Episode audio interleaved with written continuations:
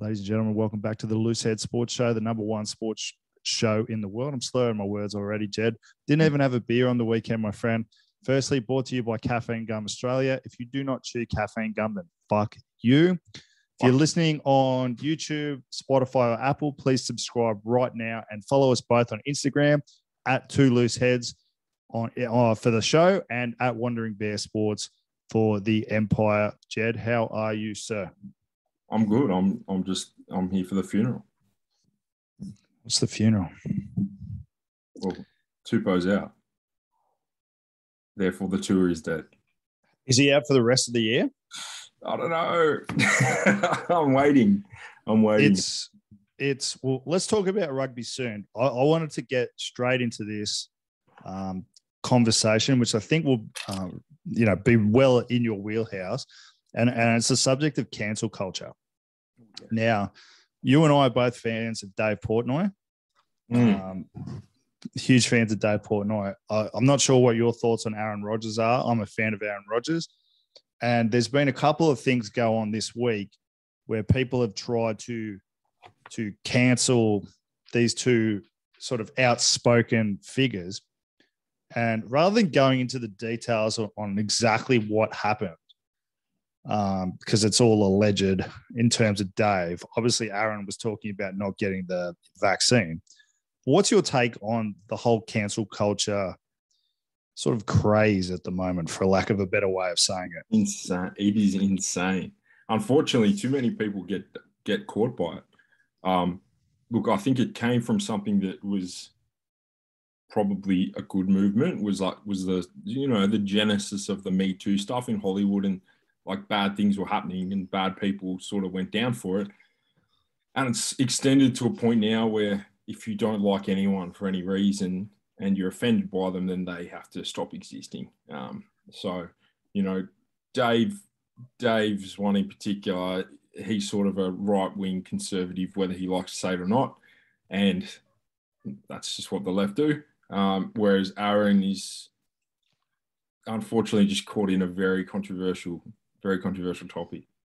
I I, don't understand cancel culture.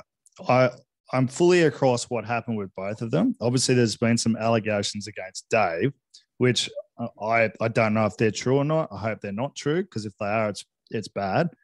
But he's handled it in a really good way, I think, because a lot of people are just when they get accused of something, they just put their head in the, in the sand and hope that it goes away. Uh, and it does for some people, doesn't for other people. But Dave's Dave's gotten on the front foot and, and basically gone after the people trying to cancel him. And I think that's the way to go about it because if you just allow these people to cancel whoever they like, like you and I did a show the other week, we had to cut a lot of stuff out of there.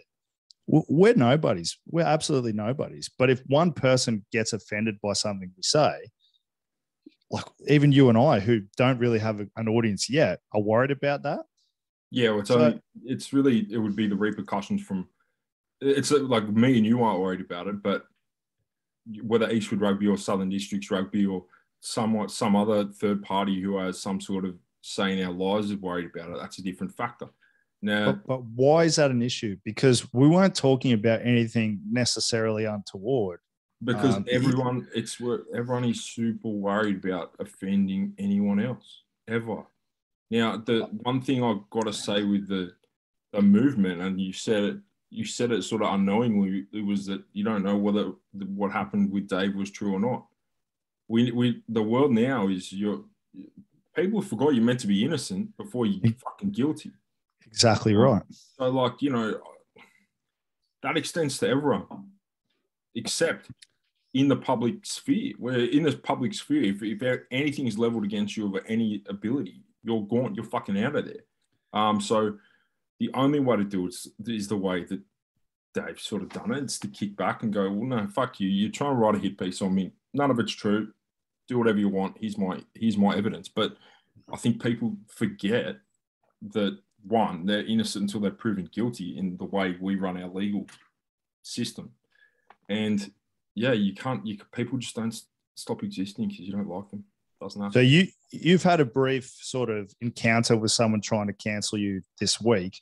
What's that been like for you? I got a lot of laughter from people uh, responding to me trying to cancel you.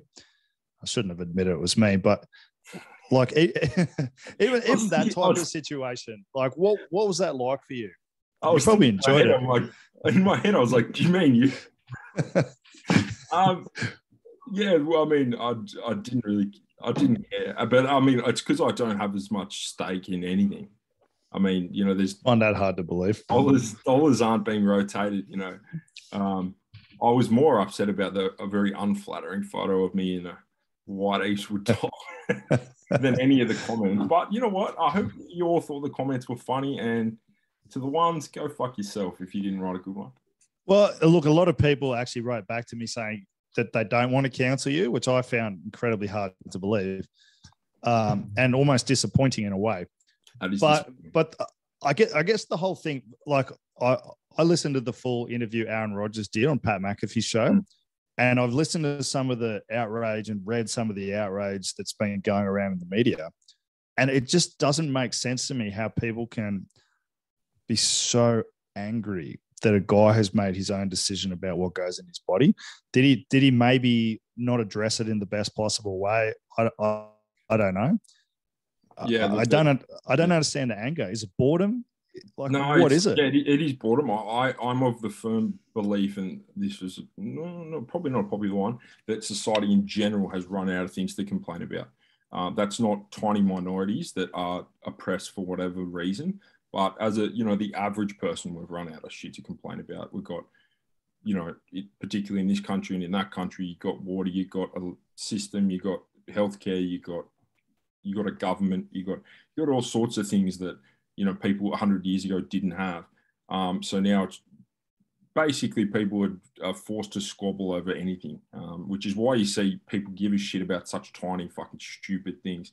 Um, and but uh, you know, I'm, I don't know whether our 80 listeners who tune in for rugby stuff are interested about American politics, but American politics is so far on their different ends of the spectrum. So they they will tear anyone apart for anyone for anything, and they will champion anyone they can who even steps foot into their ring. So by having a choice and by sort of saying I didn't want to get vaccinated, Aaron Rodgers automatically falls into the right.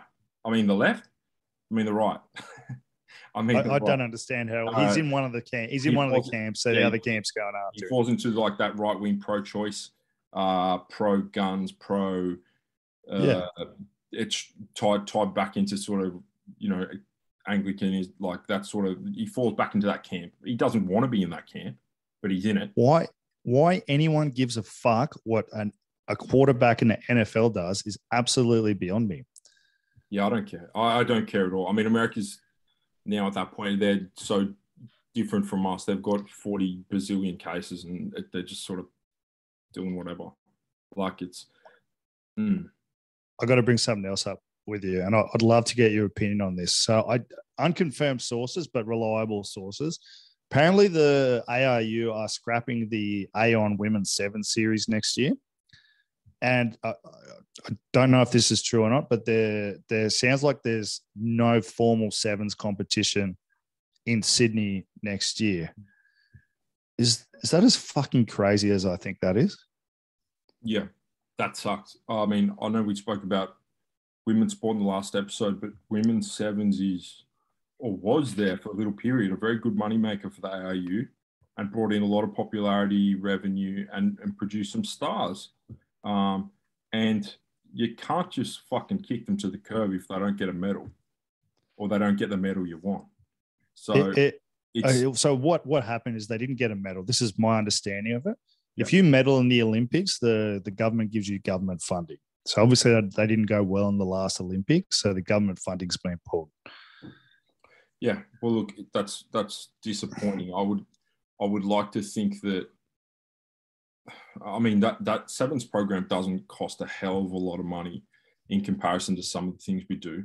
Like, you know, we we we spend a lot of money on like academies and twenties the twenties program and things like that.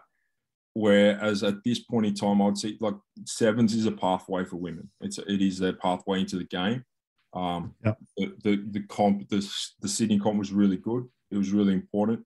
Um, the university's comp was great, and it was a it was a great thing for our game to have a strong women's sevens team. So if you know the fact that I've seen a few girls going to NRLW, um, is that an indicator that they're rolling over or that there's no there's no core contracts next year? I don't know, but either way. I, th- I think that's going to happen more and more. Do, do you know the thing that annoys me most about that, Jed? Is instead of going, so they've gone, oh, we don't have the money, we can't afford to do it, which I, I don't know if that's what they've done, but that's what it looks like they've done.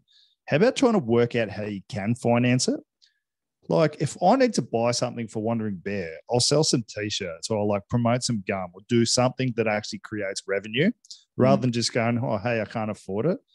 Just it's to me, that's just a small-minded attitude. And like I, I I would argue that the women's sevens team that won the gold medal at the Rio Olympics actually changed the face of women's sport in this country. Because mm, after they did that, nearly every other sport has professional competitions now, and that that didn't happen before the Olympics. No. And and the flow on effect from that is you get a lot of young girls starting to play the game, and then you're actually boosting your participation base in like something that should have been a very obvious demographic in in women. Yeah, it's an it's and, a no brainer.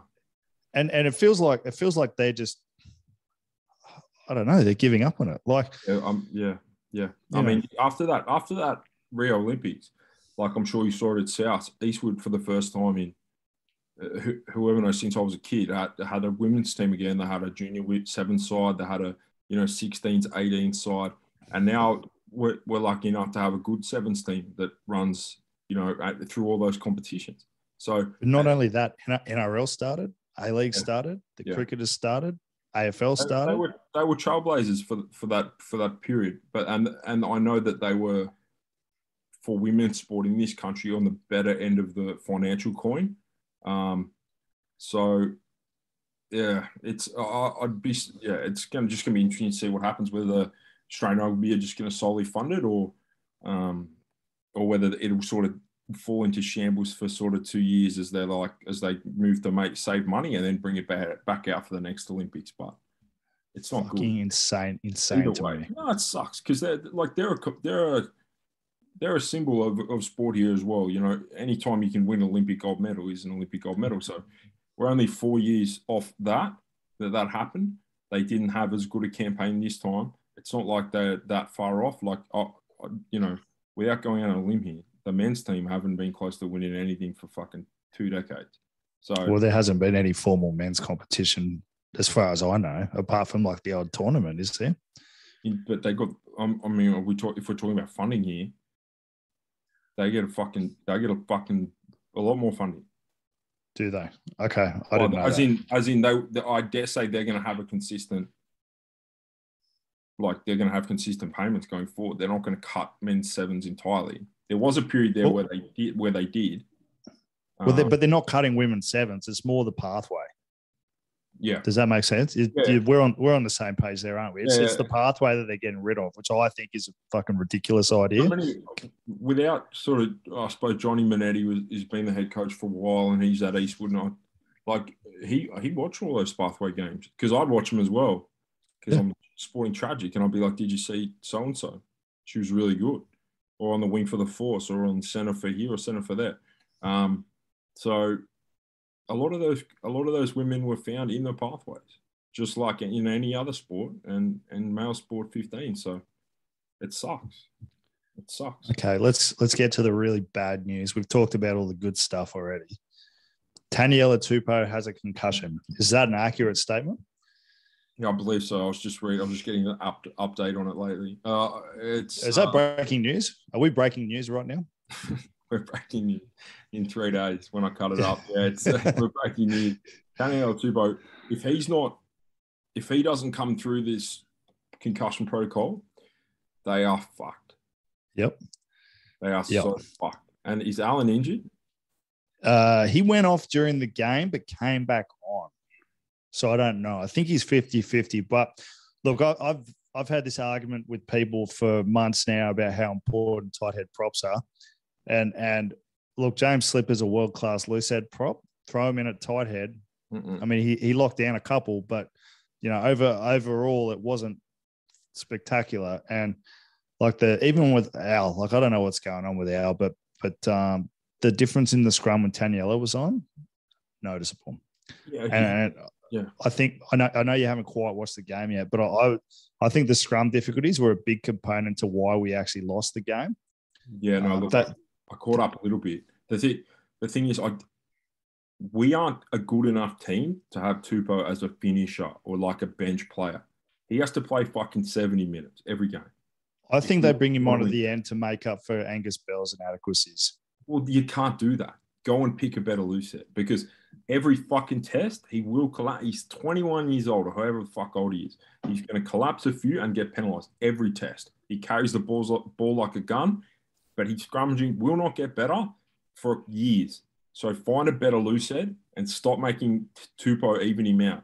Start Tupou has to fucking start and he's got to play 70 minutes every game if you want to win tests week in and week out. I agree. I agree. Look, we lose him going to the next World Cup. It's a very big problem. Um, th- thoughts? Have you? How much of the game have you actually watched, I've watched a bit. I've watched a bit. mate? I I look at it.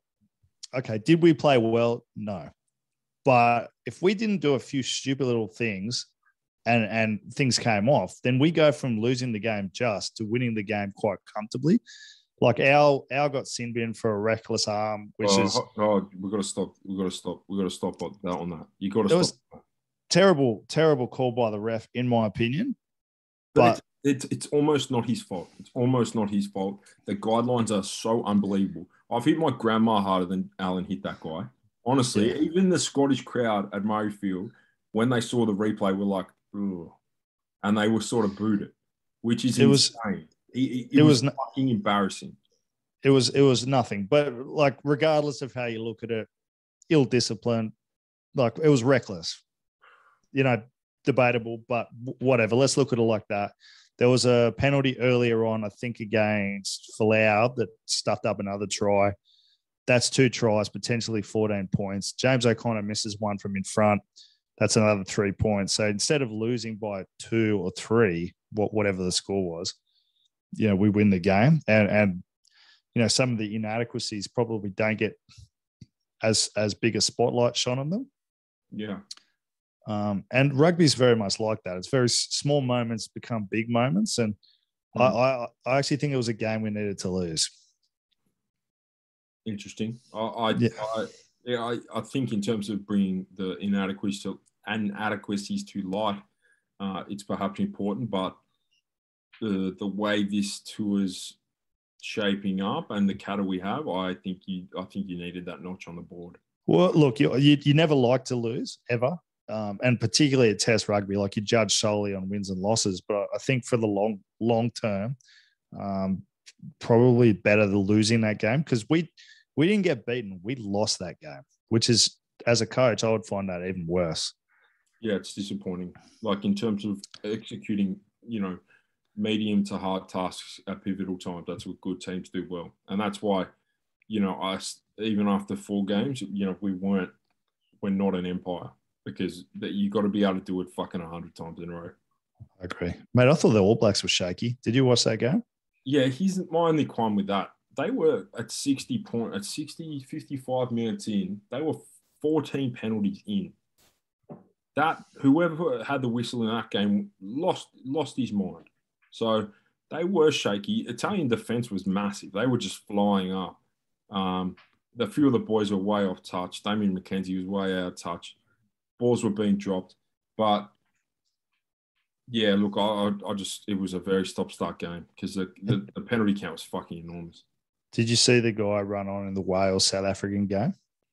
Yeah, look, I, it doesn't even make me giggle, and I No, like it's- dumb shit, but it doesn't make me giggle. He's a fuckwit, and to be honest, it, they should just set him free in Cardiff and let him get flogged. No, that'd be worse than going to jail. I reckon.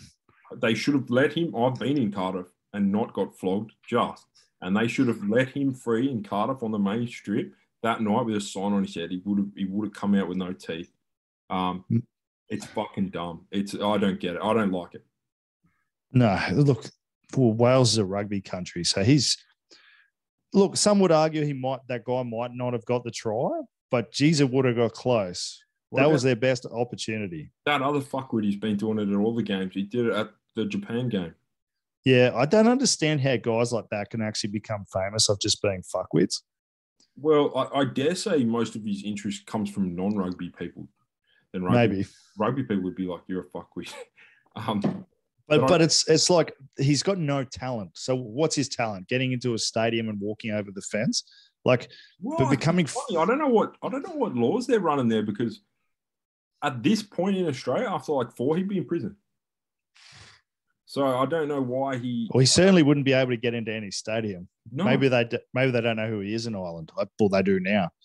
They do now. it sucks. I ha- I fucking hate it. And if also if you were singing the anthem like, and a guy was standing next to you, tell me you wouldn't fucking drag him off. You'd, you'd be like disgusted. I, I, I would imagine. fuck, fuck this idiot. Like, Do you see? I'm- Do you see against the All Blacks? Tyrell staring at him. No, I didn't. Yes, he's standing right next to Tyrell Lomax, and Tyrell just turned and looked at him. The fuck is this guy doing? Yeah. You know. Um, have I talked to you about Hasbulla yet? No. I can't remember. Hasbulla might be my favorite meme slash person on the internet right now. He's great. He truly is great. He's fucking hilarious. That video of him and Abdu Rozik or whatever his the name is, getting getting in a fight in Abu Dhabi, mate, It's mate. true. It's um, it's just it, it epitomizes the internet and where we're at at the moment. Where like a a twenty year old guy with some sort of just sort of disease where you don't grow is the most famous person in the world. Um, but it's very very funny. Uh, he just punches everyone in the face. But like professional fighters too. Yeah, he like go to meet him and just look him in there. oh, Um, head buddies, head buddy Khabib. Sorry, you go. Go. More important, you go. I, I, for one, was very much looking forward to his pay. I was following like Chechnya news to figure out when his pay per view with Abdu Rozik was coming out. Who is never Abdu happened. Rozik? Who is Abdu Rozik? He was a pop star from, and I'm going to get this wrong, and my friend is going to murder me, but a neighboring country like I think it's Tajikistan. He he, he raps, so he's a pop star, um, and they had teed up a thing, and I watched like I watched an hour interview with him, and the full translation from like Tajikistan. Um, and Russian, and like they were arguing over who was a better Muslim. It was insane. It was crazy stuff. He's great. like you know it, it's very frustrating for someone that tries to put media out on the internet you know maybe we should try and fight pop stars from fucking russia but we haven't had a single person Oh. respond to our call outs You're telling me I know Dr. Carl doesn't have that much to do these days. I, when was the last time you saw him do anything? Dr. Carl, answer our request. Chubby wants to fight you. Um, he, he's probably like a black belt at judo or something yeah, he will. He'll cast a spell on you. Um, inspired, unemployed. Not surprised. They're very little. Um, but yeah, look, They're- I, was- I was disappointed that, that Dr. Carl in particular didn't get back to you. I, I thought that that would have been something that would have struck a chord with him but Yeah. uh you know i've been wrong before He's an obvious fighter. I've, I've got I've got a very good topic and one Go. that will make me cringe because we've both done it, I presumably. Did you see in the AFL that they've got rid of skin fold testing because it's body shaming? what the fuck so for the Have- AFL, for the seriously. AFL draft, uh, for the AFL draft, there won't be skin fold testing because of its body shaming. oh my god That is no what- but who- that has it that should be big news It is. It's fucking. Uh, it's all. It's all over the place. um, you're an athlete in a running sport. Carrying too much fat makes you slower and makes you more unfit. Yeah. So the world is currently. I'm. I'm just having a look at now. The world is fuming over skin fold testing. Um, the league reportedly told clubs on Saturday night would be banning teams from using common body fat measuring tool ahead of this year's national draft. Why? Oh, Why? Firstly, AFL, they're all shredded. Secondly, why? Why? I, I, mate, it's coming back to cancel culture. What am I doing here? Real, like, mate, there's nothing worse on planet Earth. Oh, so South, uh, Todd's first year at South, he got a nutritionist lady in, and she, and she goes, "Oh, what do you want to do?" And I said, "Oh, I probably need to lose a little bit of body fat." And she looked at me with a shirt on. She's like, uh, "You don't look too bad. You play prop. Take your shirt off." And she goes, "Oh, yeah, you do."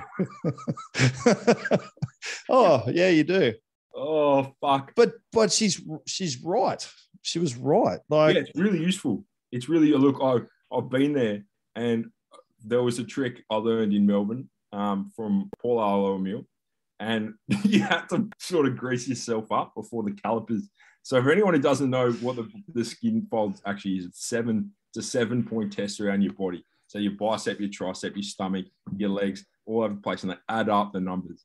Um, and w- we would get into the ice bath. This is just before, like they're calling your name to get skin fold testing. You're in the ice bath, and you get out, so your skin's really tight, tight, yeah. and then you stay a little bit wet as well. So they're trying to caliper you, and you're like, oh, you know, I guess it's guess it's muscle. But I, you know, if I had to sit there for you know three years and watch my score slowly jump into like the 150s, then these dude, these guys who would be rocking what 45 in skin folds, like, who gives a fuck? Way less, probably. Yeah. But um, funny story about skin folds is I was playing the NRC when I was in Melbourne. I was about to play Allan Alaalatoa in the semi final. And I just had my skin folds done that week. And I, I weighed 112 kilos and my skinnies were like 115, which is terrible. And I, I for, for like a fit, for like a fit person, it's terrible. And I, I, was talking to Al before the game. I'm like, oh, what are you like? What are you weighing at the moment? You know, usual prop bullshit chat. And he goes, oh, I weigh 125. And I'm like, oh, what are your skinnies? And he goes like 50. This is a different species. I, but the, I, the same. I used to have the same problem with Guy Miller when he was around. Like you fucking, you stupid South African genetic freak, wherever you are.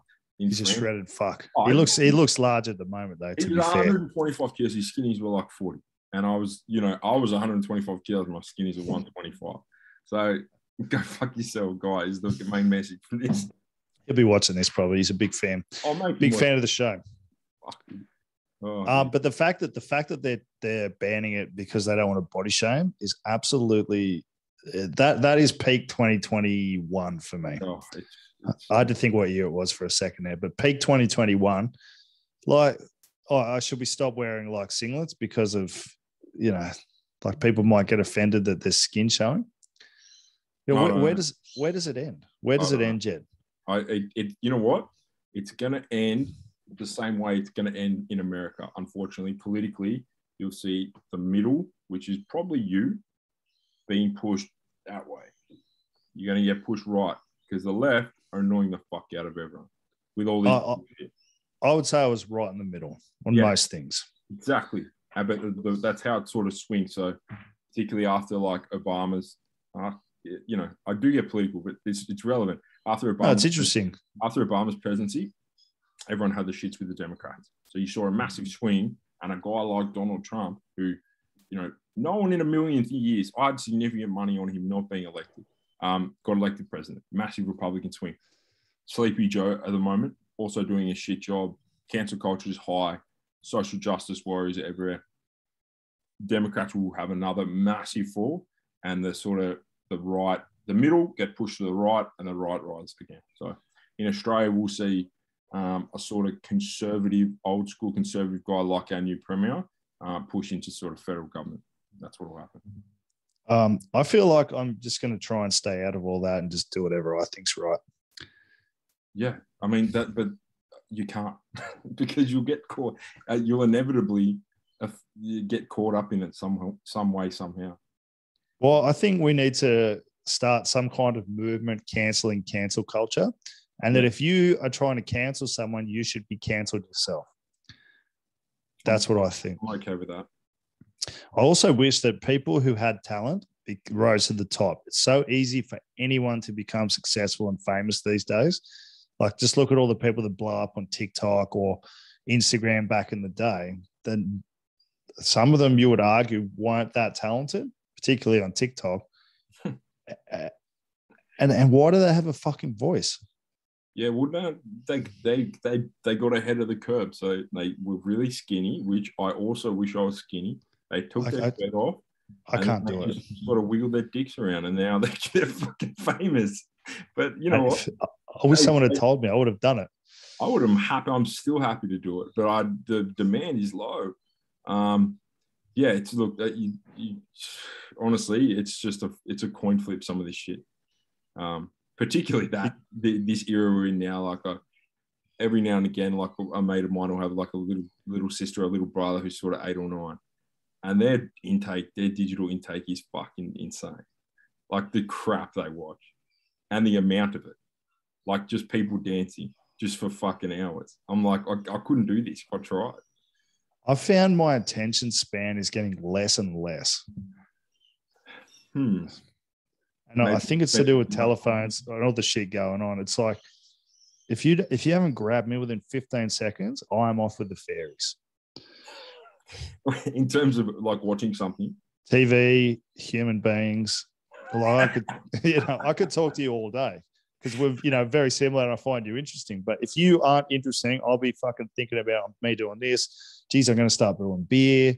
You know, how do I sell more caffeine gum? And then you'll ask me a question. I'll go, uh, yeah, I do that. Yeah, I do that all the time. You look, you make your you make an assessment very quickly whether you're going to engage. Like you be at the pub, and it, you're right. It takes, and maybe it's a function of, of our digital age, but after about 20 seconds, you're like, all right, I'm just gonna I'm just gonna start floating in my head for a bit.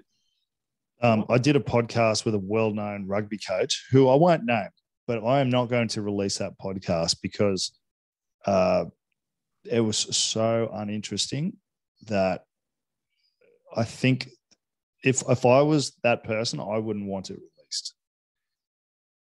Mm. I mean, what do you do? What do you do with that though? Like, do they, do they ask at any point why it hasn't gone out? If they ask me, I'll I'll probably just ignore them. but but but How well known we well known. Fuck. I mean, not all coaches are interesting, I suppose. I, I mean, Oh, mate, incredibly uninteresting. Like Yeah. painful. yeah. I, I, it sort of takes me on. We were chatting the other day um, about coaches and how, I mean, fuck, you have so many coaches in your career. I ha- I love some of my coaches, and I hated some of my coaches. Like, what did you have guys who you were, or were you more indifferent? I suppose I'm more, I'm more polar in my opinions on people. Were you more sort of indifferent to some, love some, or how were you? No, I had some that I fucking hated. And you know what? We actually won a premiership with that coach. Oh yeah, yeah, okay. yeah, yeah, yeah. Um, he, th- they won't watch this, but like the guy couldn't have had a bigger disdain for props. You know, it, it couldn't have been more disdained. Like, like props were just unnecessary to this guy, and it was almost like we won in spite of them. Um, you know, people might not like me saying that, but it's true. But yeah, I, I've had a lot of coaches I love, but but my attitude is I'm going to try and keep open and try and learn from everyone. And there'll be some good things from one person, some shit things from another person, and you just try and work out the best for you. yeah. That's my ta- that's my take on it. it's a very mature take. I, I certainly couldn't have had that until the last couple of years. Um, Yeah, like I had coaches who I, I've come to acknowledge the fact that I respect certain coaches more for. I respect guys who put in time, and I respect like strategy based coaches. So if you're more of a morale based guy, I won't naturally come to you. So if you're if you're more of just like a, you know, passion. yeah, if you're if you're just a pure passion guy, that's it doesn't ring as true to me. So I've you know I suppose now that I can acknowledge that, then I can try and pick out the parts of their approach that work best. But you know the guys who I like who I really like throughout my career were guys who were meticulous geniuses. Basically, I love the guys who spend fucking too much time analyzing things, breaking the game down, and coming up with their own shit. So you know, like a and and quirky at times, but like Billy Melrose, he's he's a genius. So he's a smart, smart man, and what he probably doesn't have in that other aspect, I I was attracted to that. So I suppose that it came up because like you you try and get the best parts of all of it, um, which is Yeah, look, I, it, it is impossible. I, I agree with you totally. I, I prefer strategy over emotion. That's the way I am. Um, I was never. I'm not a hugely emotional person, and like I'm not. I'm not someone that likes hurting people. So I just really struggle with all that pre-game pump up bullshit. But I think I think some people do get off on that. So so my take on it anyway is that you need to have the strategy and a little bit of passion and emotion for those people, because um, you and I could be as strategic as we like for people like us, but there are other guys who just don't respond well to that and just want to go out there and bash people. So you got to be able to get through to them as well. So I think having a balance is probably the the key there. Yeah, I mean, I and it, the the whole process was sort of made me look back on coaches. And no secret, I hated my Fords coach in Melbourne. He hated, he literally didn't like me. He was, I know you mean. He treated me like dirt when I was there. And I was young. I was probably a pain in the ass, but he treated me like shit, literally like a piece of shit. So I hated him and I ran into him year after year after year. And I, I still can't, I have no respect for him as a person. He's, he's just a bad dude to me when I was a young kid. Um, which is which is fucking strange. Sucks. It sucks, man. Yeah. But the like he there were there were aspects to his coaching which were good. So like I can look back and be like th- those aspects, those technical aspects were really good. I like and I, you know th- the fact that this is the process that you used, um, this is the way you ran trainings. That would they were they were really positive. You know the fact that you alienated half of your squad, not a positive. The, the oh. human side of it is probably more important than the rugby side of it, in my point of view, because he can be as good a coach as he like, as he likes. But if he's lost half the forward pack on half the team, what fucking good is is being a good actual technical coach? Yeah, you know, and, and particularly in a work environment like like in a rugby club, it's it's more social, so you really shouldn't be a prick anyway. But in in in a professional environment, you're at work. So why would you want to make it unpleasant for anyone? Yeah, I don't know. It's look, it's very rare. Usually, like sort of senior players get sick of coaches after three or four years, but the guy just didn't like him. So uh, you know, but you got to be a little bit of a strange character to be a good coach. Um, I think, think so. I think you got to be. I mean, you're looking down. Fuck, we might have to cut this bit, but I look around the Shute Shield and there's a handful of coaches don't don't don't name them so we don't have to cut it. But you, I know exactly what you're saying. There's a handful of coaches I respect, and I because yeah. I think you know what, that's a fuck, that's right there. That's a coach, man. He puts in time. I've seen him put in time.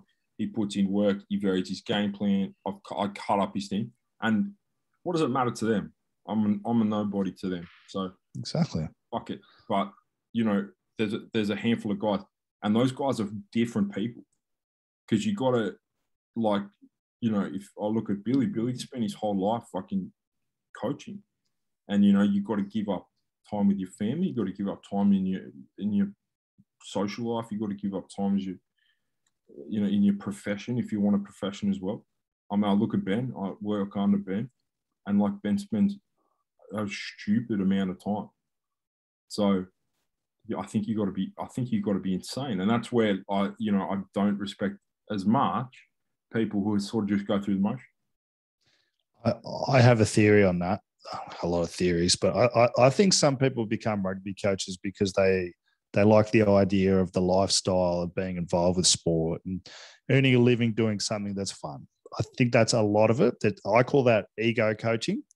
And then I think some people are genuinely meant to be coaches. And the process of actually improving a group of human beings, improving individuals, and and learning about yourself and the game is genuinely appealing to people. And they're the coaches that I like. The people that aren't doing it for the money or the lifestyle, they're the people that are willing to work on themselves and everyone in the organization to get better. Yeah, no, I'm, I'm with you. And you can tell, you can tell when you're a player who they are. You can, you can fucking tell because at whatever time there's 50, there's whatever clips are ready, there's your game plans ready, your things are ready. If we needed something, they've got it for you. They've done something else for you that you wanted. If you needed individual feedback, you, they've done it. Um, and you respect them. And, and that as soon as you get, like, if you get the respect of your playing group, the, the rest, it's the rest sort of takes care of itself. But you know, guys, I, we had guys, particularly in the NRC, which was a short comp, they were guys who were going through the fucking motions. And I had to sit there, you know, mostly I did three years of the Rams, one at the Eagles. So it was mostly at the Rams, but I sit there with the Rams just go, well, you, you haven't recruited. We didn't we didn't prepare a game plan. We're understaffed. You don't know who everyone is. Like, what what's the point are you doing? So, like, I'm here. You're meant to be here doing a job as well. So, it's it, it honestly, it's a very rare part of rugby, but it fucking sucks when you have a coach who you don't like. It really does, and it's fantastic when you have one who you do. I was lucky. I had a lot that I do, um, and I had John at Eastwood for a long time, who I like, and I had Ben at the end of my career, who I really like. But it's it's it changes rugby completely when you have one you don't. I feel like a lot of junior. I feel like junior coaching is a really important job. I wouldn't want to do it myself because I think that those guys have to deal with, with a lot in terms of parents and yeah. This is not for this is not for me. But no. uh, how often do you hear of like a bad junior coach turning a kid away from the game? Mm.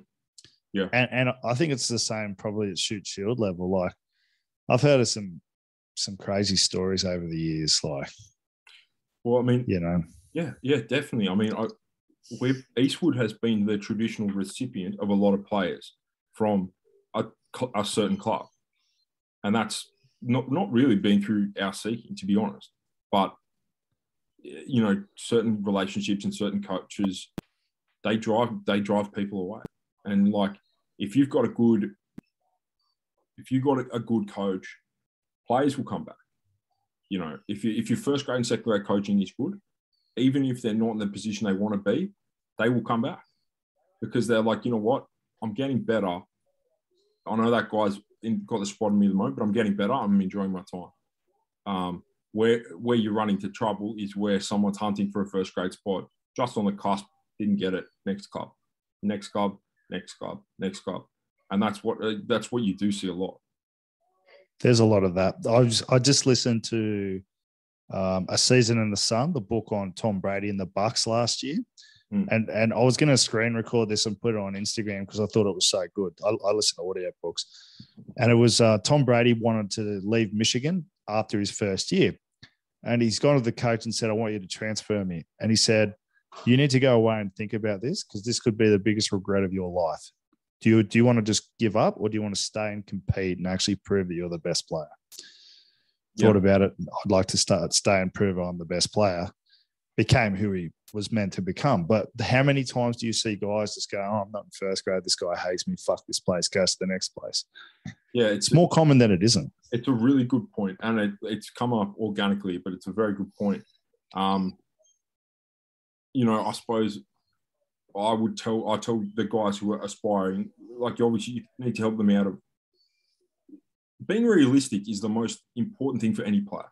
If you've got a if your sense of reality is off, you're going to have a very long and tough career because you're always going to think you're here when you're actually far lower. Um, so you need to have a grasp on where you sit. Um, after that, I suppose, you know, from an Eastwood perspective, you know, I'm of the opinion where you need to just get into this fucking team, but make yourself so good that you can't not be picked. Once you're in the team, the rest will take care of itself. Now, if yeah. you want to go to another club and try and make that team, fine. Or but if you don't make that, you go to the mm-hmm. next one, the next one. At some point, you're going to have to be, if you want to be a professional, so good that you are good enough to make any team. So yeah. you know, even if there's someone very good ahead of you, be better than. Them. I mean, it's not like there was no props when you turned up to South. There was three Wallaby props. Yeah, or there was no props when I turned up to Eastwood, and they were just like, "Oh, we, were, we didn't have loose heads last year. Here you go." You know, you at some point you actually have to play and be the better be a better player than someone who's in front of you on the on the ladder. I would say to the second grade guys all year, if you want to be in first grade, you've got to stand out. You've got to be so good that we have to pick you in first grade. And the other thing that I coaching's so interesting because you, you get to actually really see what people are about. And a lot of people say they want something, but their actions aren't backing up what they're saying. So, I'm far more interested in a guy that's actions, that's actions that that that is doing the work rather than talking about it. So But it's usually it's usually the other way around. Yeah, yeah. It's so it's that is the the truest thing uh, that we've potentially ever said on this um, this this podcast. But nine out of ten guys showing up to club football in that sort of top squad say they want to be professional athletes. About two of them do, because to be a professional athlete, you have to eat like a professional athlete. You have to you don't drink you don't drink much because you're a professional athlete. You fucking train like a professional athlete, you look like a professional athlete, and then you play like a professional athlete. And most of the guys, they might play like a professional um, and they might do half of the weights. But, you know, if you think you're going to be a professional, why, why don't you look like players in your position at the next level? Why aren't you as quick as them? Why aren't you as fit as them? Why don't you have the same skills as them? So that's so, so, so true. And um, that comes back to sort of knowing that your reality and knowing like, okay, I'm probably good enough, but my body composition is fucked, and I need to go and work way and get stronger in the legs, or you know, I'm I'm not good enough yet, and I need to put more time. I need to spend double the time, but only ten percent of guys really of those you know guys who show up to the top squad actually know or have what it takes to get to that next level. They just want to say they are. They want to Yeah. say they are. It's it's it's like an ego. It's an ego thing. They want to feel good about themselves. Why am I not playing first grade? Why am I not playing Super Rugby? Uh, the the reality is is your actions are not backing up your words. Yeah, I mean it's very it's very easy. Not it's not an easy out. It's a it's a realistic out. I mean, most of the time, a, a vast majority of the time, the the input will reflect in in the output. You know, and when they ask you a question or someone goes, well, you know, why didn't the Tahs look at me for preseason? I go, well, you know, what are you squatting at the moment? You know, well, I haven't squatted in a couple of months well, then the Tahs look at you and they go, you know what's going to take me six months to get this guy to, to par. I don't have that amount of time. I need someone who's ready to go now. So, whilst you got to be, it takes a lot of your time, a lot of your effort, a lot of your brain power, a lot of drive. Like, if you want to be a professional, you need to tick those boxes before you get there. It's not about being cited as some sort of prospect. The guys, most of the guys going on into these programs are already ticking all these boxes. I, I don't think. Well, this was my experience. Is I thought I wanted to be a professional rugby player, and then in the couple of tastes that I had of it, I'm like, oh, I don't actually want this. And I, I think most people think they want it, but they don't really want it when when you find out what it actually takes. Yeah, I mean that's an it's an interesting take. A lot of a lot of guys, like I know I know Ben in he did a podcast the other day, uh, Mr. Batchin. You know he, he the most fun he had as a player in, in terms of enjoying his rugby was club level.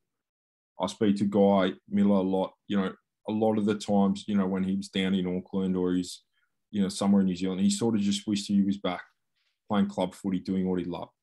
Um, you're right. I like I wanted to be a professional footballer. Um, I didn't mind training day in day out. Uh, I could have done it for a couple of years, but it's it's it's more of a like you said, it's more of something to hang your hat on than something that people actually love.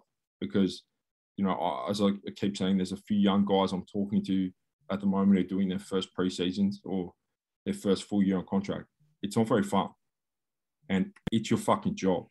You get paid for it for a reason because you turn up and you get smashed, and you get you're expected to be in places on time.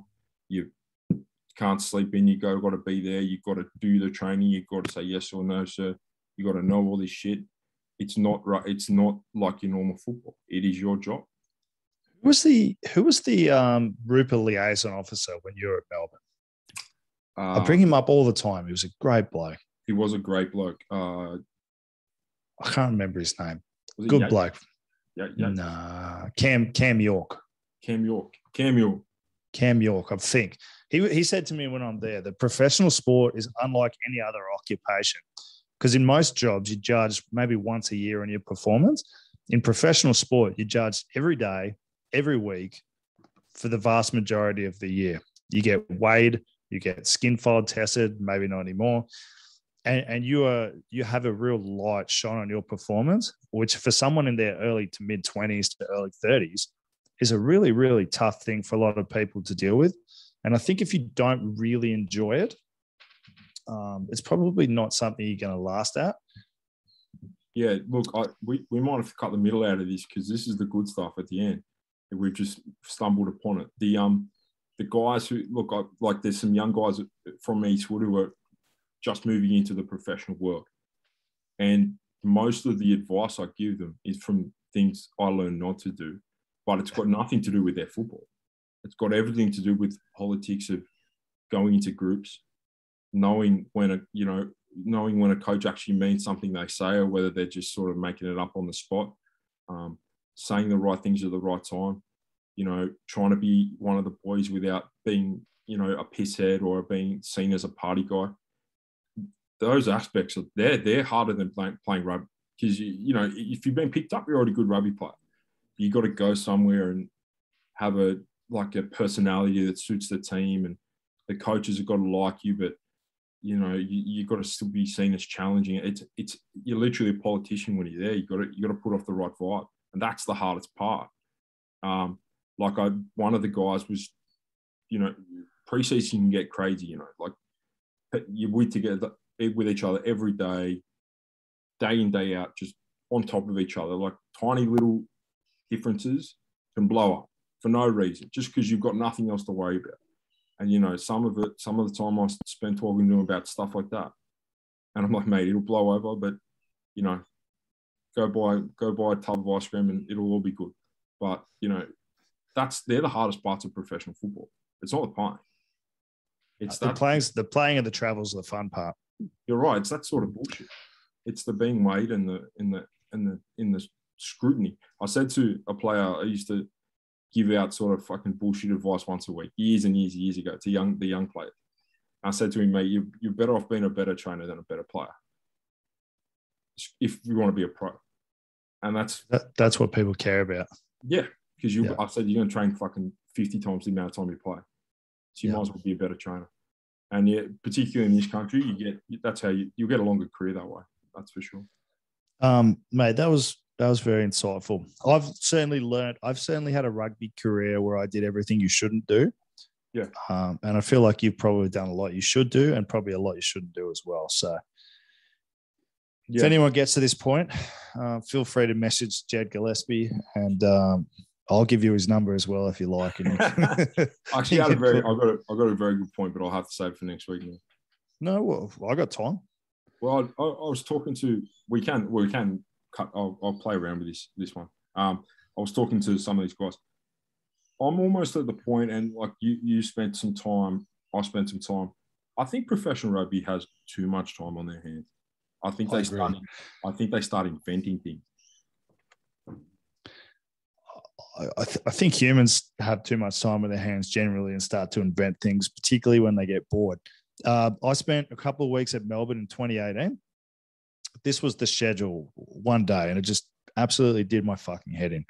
7 a.m. field session because the Storm were there and whatever the Melbourne soccer team is were training at the same ground. So obviously the Rebels get shut on and have to train first. So 7 till 8.30. Then you have half an hour till breakfast. They cooked your breakfast there. Wonderful. Probably the only part of it that I enjoyed. And then 8.30 till 2 o'clock in the afternoon, you've got nothing to do until gym gym gym's in the afternoon. So what the fuck are you doing between 8:30 and 2? Yep. And then you got keep in mind you got scrum meeting, line out meeting, forwards meeting, team meeting, attack meeting, backs meeting, uh, strategy meeting, senior senior leaders meeting. Um, there is a plethora of time in that week, particularly in the preseason, and a lot of I suppose what I've been saying to these guys is you got to you got to pick the moments where you're getting poignant things that you can use, and moments where they're where they're killing time or they're killing like you know if you're getting feedback and they're like, oh yeah, work on your catch pass. You know, is it something they really looked into, or is it something that they had to come up with a third thing and they threw it at you? Um, Fucking oath. I, yeah. I would ask people questions that I didn't know the answer that I knew they did not know the answer to, just because I wanted to see what they said. Like to me, if I don't know something, I'm going to go, "Hey Jed, I don't know, but let's find out together." Yeah. But nearly e- everyone came up with an answer. Yeah, look, you'll get like, you know, particularly areas um like there's a player at the Waratahs and he didn't end up signing the Waratahs, did a preseason. It's like, well, you know, why didn't I get picked up? All my work on. And, you know, the response, it was very recently. The response was like, oh, mate, you know, you, under the high ball, you know, you, you just keep working on that. That's his best facet of his game. Some would Yeah, say but that, but that's also a skill you can improve. yeah, but some it, it was it was under the high ball, which was the best thing of his game, and mauling. Like fairly intangible. So I said, mate, you got to look at that in you got to look at it in context. The reality is, didn't have a spot for you, probably didn't want you. Here's some feedback. Doesn't really matter. Well, one of my things that I've really made sure I did this year, and I, you can't always do a good job on it, but you try to, is just be very honest with people. We are not picking you because the other guy's playing better. If you can improve this, this, and this, that'll help you. But at the moment, they're the main man. Yeah. It's like I- this is the best out. This is the best outcome because of this. I think once you start getting into like um, sort of intangible goals where people can hit or can't hit, yeah, you're in the you're in the murky water.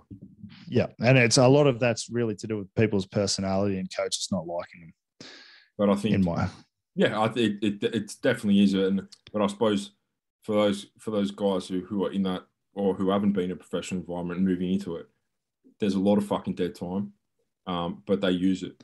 So you gotta you gotta sort of learn to be on for the parts that are really important, um, and not be off, but like just be there for the other parts. Um, but you know, as I said, you have ten meetings a week. Probably could be knocked out in two, but you're gonna have ten. So it's almost like attending them is more important than actually getting any knowledge across. When Wandering Bear Sports becomes a global, global superpower, which, like, let's face it, it's, it's well Yeah. on its way. Inevitable. I will, I will not be going to meetings. I hate meetings. The, the, when I had a real job, the vast majority of meetings that I went to were to make the other person feel good and never actually got anything accomplished. yeah, look, meeting, meetings for the most part, I like conversations, um, but meetings for the most part are to satisfy someone's need for something, whether it's attention or something, or they don't understand something. But yeah, when you when you're running your own empire, mate, you don't have to go to meetings. There are some good meetings, I should say, but the vast majority of them don't leave with any outcome, as far as I can tell. Well, you you probably enter with what you need and leave with what you need. Um, Well, that's it. Yeah. That's it. That's all I'll do. so- I think we've done well as per usual. How Yeah. would you rate this show? Nine? I reckon eight, nine out of ten today. Well, there's a little bit of act. There's a little bit towards the end. There's some actual things that might help someone sometime. Um, but yeah, there's a, there's a bit of ranting at the start as well, so that's good. I, I like finding out about that stuff because I'm more of an, an observer of it than actually being like either way about it. So I just like it doesn't make sense to me. People should be able to say what they want, do what they want. Obviously, you don't want to hurt anyone if you can avoid it. Um, but I think your intentions got to matter a little bit. Look, I, I stand I stand by. I suppose my summary for the whole thing is I think we've run out of things to complain about. Yeah, it's like a big boredom. So It's it's it's often it's often quoted by sort of speakers and people like that from the conservative angle, but they're like, were your grandparents complaining this much when they didn't have fucking electricity? They were poor as shit. They had no technology. They were all they're dying early. Like you've got everything. What are you complaining about? I was listening to something the other day. I can't remember what time period it was, but uh, it was like, smell yourself. How do you smell? Yeah, not bad. Compare that to 200 years ago where perfume didn't exist, deodorant didn't exist, daily washing didn't exist. Might have been longer, 100 years, 200, whatever. So now we get washed every day. We really have everything. People don't have anything to complain about anymore. So they're making things up to complain about. Yes, there's like it's almost a it's a it makes people feel important to complain about things, but there's nothing there's nothing substantial left. I'm sorry, but they're like as I said, unless you are discriminated against my discriminated against minority, and in particular instances if you're a run of the mill dude, run of the mill woman, if you're complaining about stuff to the high end, you are bored. I agree. Let's come up with a t-shirt. Cancel, cancel culture. Hundred percent. Need to st- cancel Karens. Is there like a Karen name for men? Jed. cancel Jed. I think there is. I think it's Ken. Ken, nah, Ken McKay. He's not. He's not a cancelable person. I can't remember. It's it is something like that though. I watch compilations on YouTube of them getting shut down. It's great. Uh, You, you know we will have made it when people are trying to cancel us. Yeah, I can't wait. I can't. I can't. I can't wait either. All right, this is a good show, buddy. I had fun as always. yeah. Um, you got training on tonight? Yep, did a little half day. I'll try and do some rugby stuff now. Nice, mate. Nice. Never fucking ends the rugby stuff, does it? Nah. All right. I'll talk soon.